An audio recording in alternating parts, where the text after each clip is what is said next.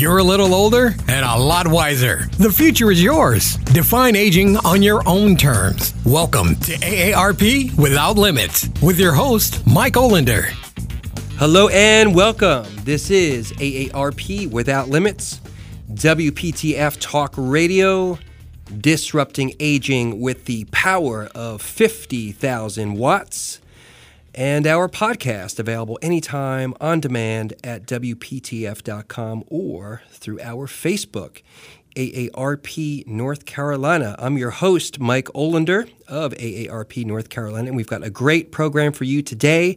Senator Gail Adcock is back with us to talk about her work in the state senate uh, during what's been a very interesting year for our state legislature. But first, ladies and gentlemen, as always, I'm here with our esteemed production engineer, Mr. Jason Kong. Jason, how are you doing this week, buddy? Mike, I'm pleased to be in your presence. I, I always got to give you kudos. You are normally very well dressed. I'm, I'm really liking this uh, quarter zip sweater that you have on today. It's very nice, nice color. Thank you. Very vibrant red. It, it, suits you very well. You know, I don't wear red, which is odd, except when I'm doing like AARP red stuff with our, our shirts or something like that. Typically, I don't wear red, but my mom got this for me a couple of years ago, and I think she kind of just sort of says, "Well, I hope he likes this." Sends me off a you know Christmas present or a birthday present, and I told her, I was like, "Mom, you really nailed hit the nail right she on the head with it. this one. I don't have anything like this, and I really enjoy it from time to time. My mom has given up doing anything fashion related for me, so kudos to Mama Olander. That that was a nice pick. She got it right, Mom. If you're listening, I appreciate it, and I'm wearing that uh, that red Lacoste quarter zip right now that you got me. Thank you,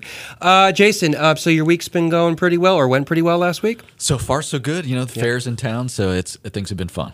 Great, that's right. State Fair is up and running, and we're definitely in the middle of some fall weather.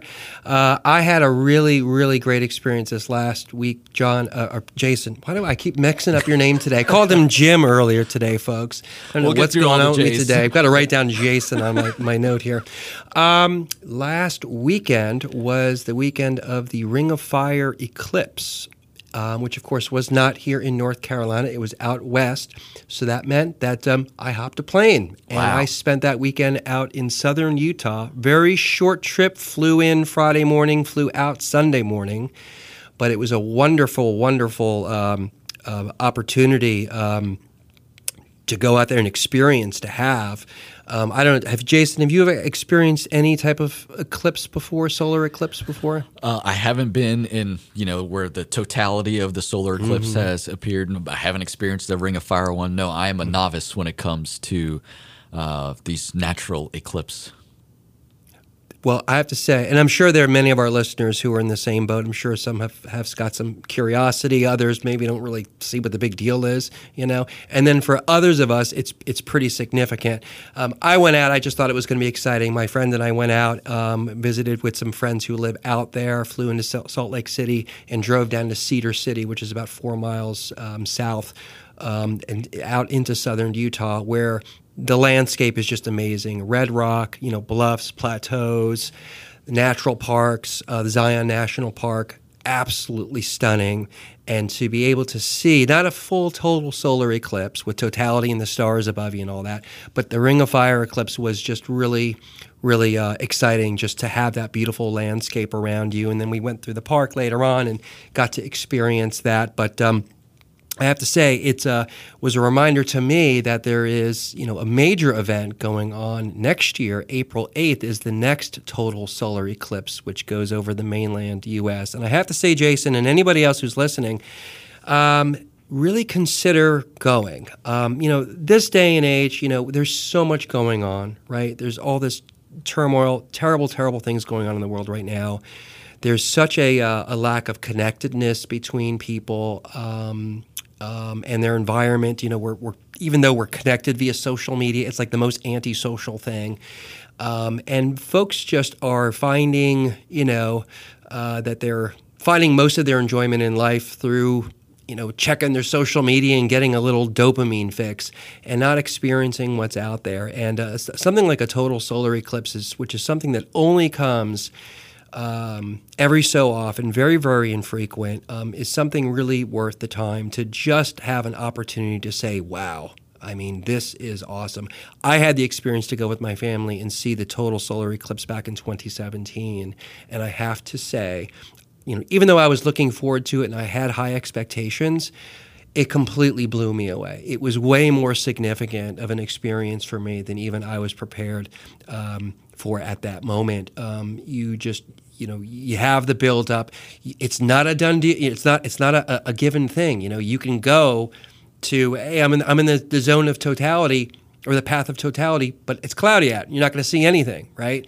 You've got to have the right conditions, and so. Um, um, it's uh, it's it's not a given um, a guarantee, and but when you are there and you're experiencing it, and you have just that brief couple of minutes of totality where everything around you it looks like it's sunset and right above you is stars and you can look at the sun without glasses and it's a black disk with the corona glowing around it it is absolutely just for me it was mind-boggling. So i'm really really excited. So some quick tips uh, jason before we get into our program um, for the folks who are considering uh, the total solar eclipse uh, in april get your glasses early. Go on amazon now and buy one. them um, they will uh, become more rare and become more expensive as we get close. Number two, go to where you're going to see 100% totality. Some people think, oh, 95% is good enough. No, it's the sun's still bright. It's too bright for you to look at. You want to be in 100% totality. And number three, uh, be very flexible with your planning because um, if you look at where the path is in April for the eclipse, it goes over, say, Cleveland, right? And say, okay, that's 100% totality. Can you guess what the weather's likely to be in April in Cleveland? Cloudy? You're probably right if you're guessing that. So be very, really, really flexible um, with what your plans are so you, you, you, minimize your chances of cloud cover. So hope folks uh, take advantage of that. Um, I know I certainly will be. I'm already making my plans, and um, I'm hoping my kids enjoy it as much as they did when they were when they were little back uh, five or six years ago. But let's get to uh, to the matter at hand here, Jason. As we've been speaking uh, on several of our editions here of AARP Without Limits. Um, state budget uh, was a really important one for North Carolina this year, and um, I'm very happy uh, to continue the conversation with our first repeat state senator back here on the program, Senator Gail Adcock, who represents uh, North Carolina's 16th State Senate District. Senator, thanks so much for being with us. We really appreciate you coming back. Thanks for the repeat invitation. Anytime. Uh, the last time we had you here on our program, uh, you were within your first few months of serving in the state senate, and now you're about halfway about halfway through your first term almost. What have your been your impressions so far about working with the Senate? Yes, it's interesting to go back and revisit uh, that. Um, so, what I have found the Senate to be is to, is to have a very different culture and a very different pace from the House, because you know I was in the House for uh, eight years. Um, it's a bit more predictable in terms of its scheduling um, than the House. You can almost set your watch by it. Uh, debate is more measured and shorter. Of course, there are 50 of us versus 120, but we're in the same physical space. So it's just um, it's it's just a totally different vibe than the House was. I'll say the Senate has been uh, all members of the Senate on both sides of the aisle have been quite welcoming to me. I mean, I had a similar experience in the House, but you just can't get to know everybody when you mm-hmm. have 120 people versus 50. I have a we all have more of a fighting chance when there are 50 of us. But so far, it's been a great fit. Um, I'm enjoying the committees I'm on. I got every committee assignment I asked for. So I got all my loves, you know, health, reg reform, uh, state and local government. Those are things that, and um, insurance and um, commerce, all things that kind of float my boat. Mm-hmm. Uh, so it's been a great experience so far. That's great. And that's an interesting point. And a lot of people think, and, and, this is true, I think, too, with the federal government, they think the state Senate as this institution where people get along better than they do in the House. And a lot of people think, is it an institutional change? Like, what's so different? And it's just like you said, it the sheer number of people. It's fewer people. Mm-hmm. You work with them more closely than you do uh, yeah. with such a larger group. I would say that. I mean, you know, there's still some partisanship. There's still mm-hmm. some ideological differences. That said, there's a lot of collegiality as well. You see it on the floor before we're gavelled in. People come in anywhere from, you know, 10 to 20 minutes before we're going to be gavelled in, and they don't sit in their seats and mind their business. They go out and they're talking to other members and often members of the other caucus. Mm-hmm. And so there, and then when we're gavelled in and we're getting ready to do the, you know, opening ceremony, um, people then go to their seats. So it's a it's a great it's a great feeling. Mm, that's great to hear, and I, I want to press a little bit more on that by that sense of bipartisanship because if you listen to the media, if you look at your news feed, if you you know go to Facebook, if you open up your email, you see such language that's so divisive, and folks, I think, outside of um, elected office have a sense that everything is just so broken and so dysfunctional and not and, and, and hyper partisan.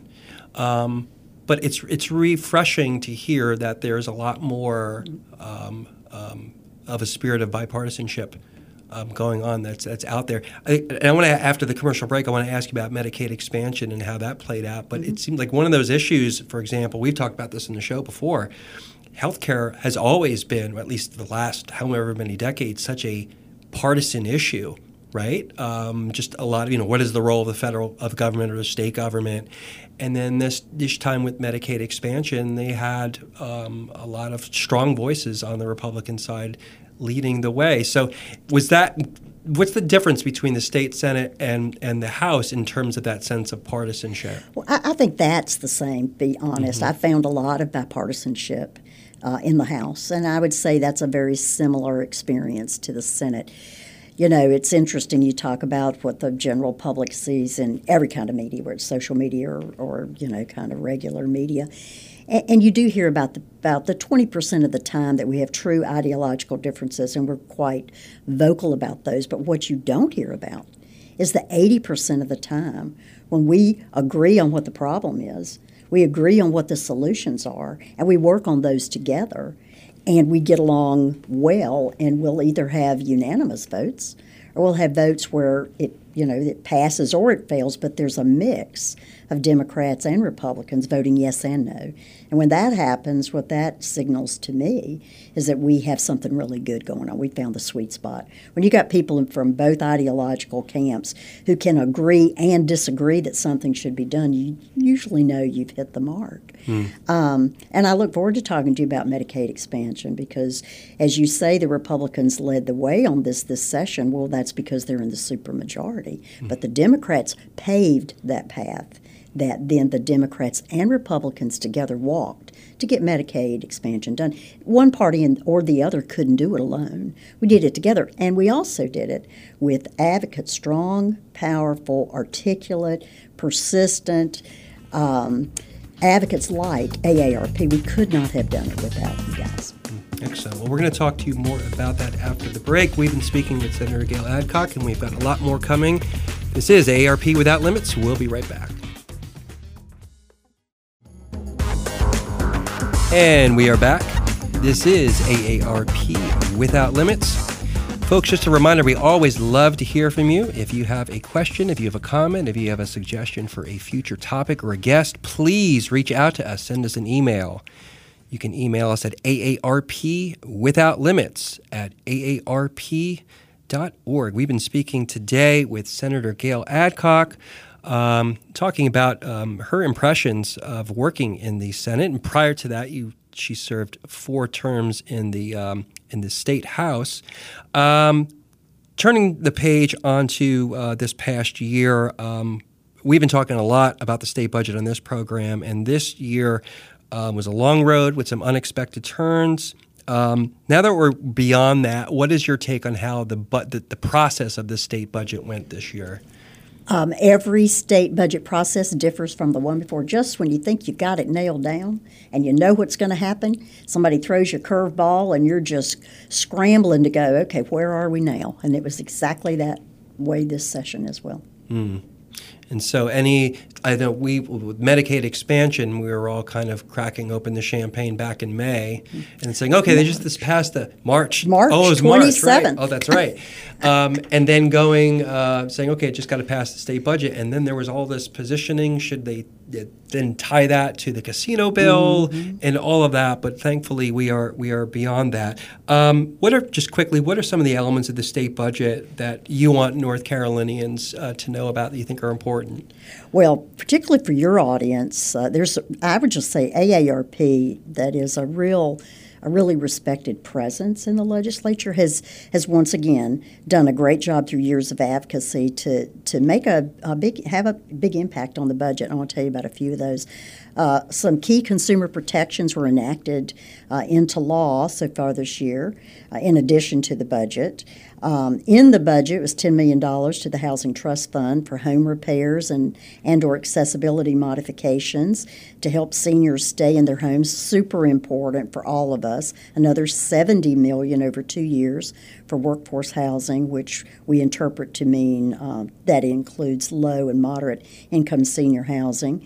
And work uh, beyond the budget, even through regulators like the Department of Insurance to help scale back unfair housing and auto insurance rate hikes. You know the kinds of things that just just um, cut at your monthly budget, particularly when you're on fixed income, that can really make a huge difference in your quality of life. So I, I would say in the healthcare space that.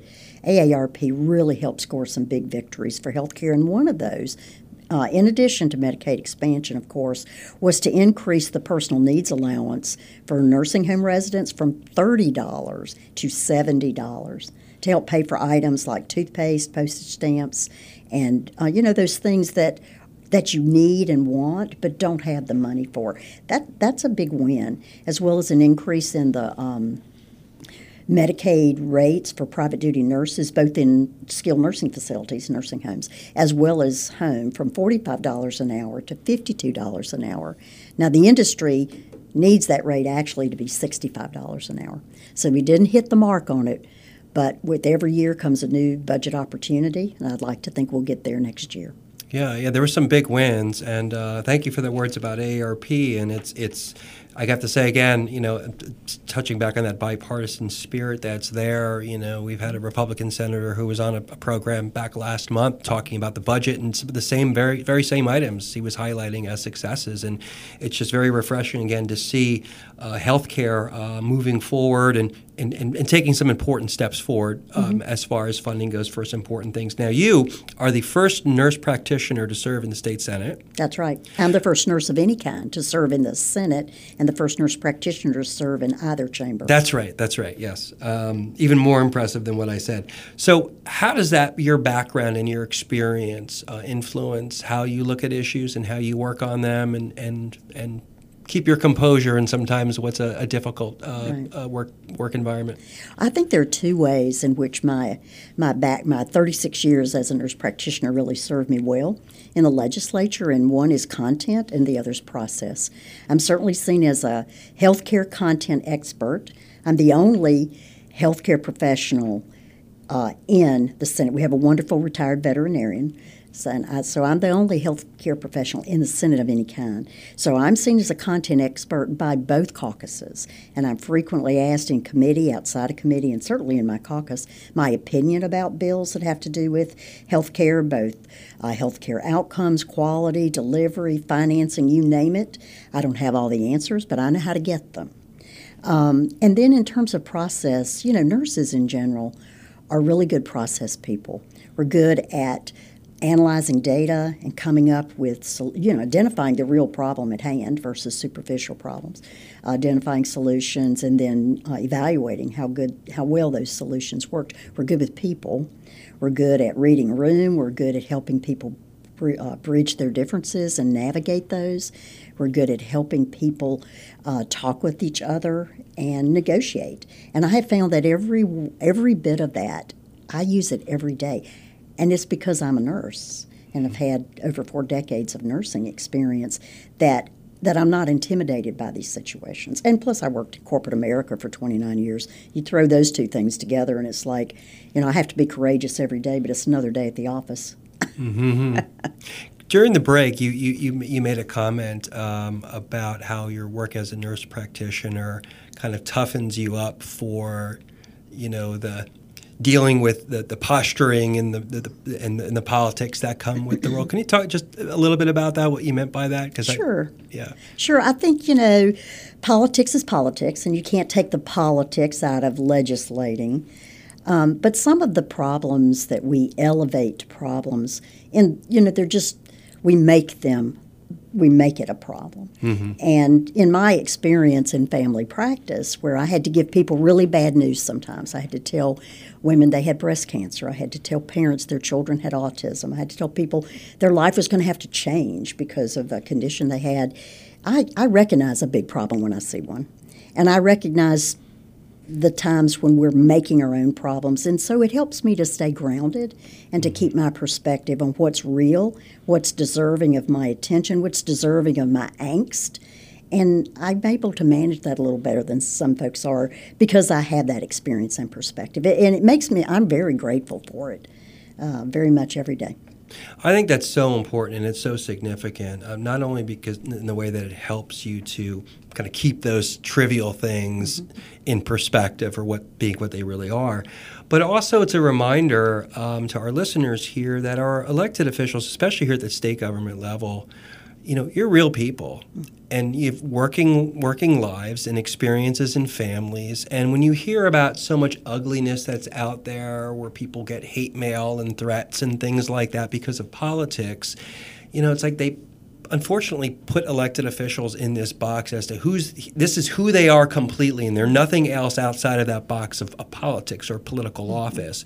But really human beings just like the rest of us working lives uh, you know living your lives working for your families helping people uh, sometimes as you do as a nurse practitioner navigate some really difficult situations. Life changing situations. And, and the other thing that helps me as a nurse is I, I really believe this. Everybody's doing the best they can at any one time. You might not seeing their best behavior sometimes because they're struggling with something else that you don't know about. So you have to have some assumption of positive intent on behalf of people. And when you do that, of course, you get it back in return. Hmm. Because I'm doing the best I can at any one time, too. But that doesn't mean I'm going to do anything perfectly. But I need the ability to do it imperfectly so that it just gets done. Hmm. Great. Senator Gail Adcock, thanks so much uh, for your service and for being here on the program again. It's, it's re- always a pleasure to talk with you. I'll come back anytime. Great. We will invite you again, won't we, Jason? well, folks, that is a wrap for us. Thank you so much to Senator Adcock for being with us. Thank you to Jason Kong for production. Thank you for listening. This has been AARP Without Limits. I'm Mike Olander with AARP North Carolina, signing off.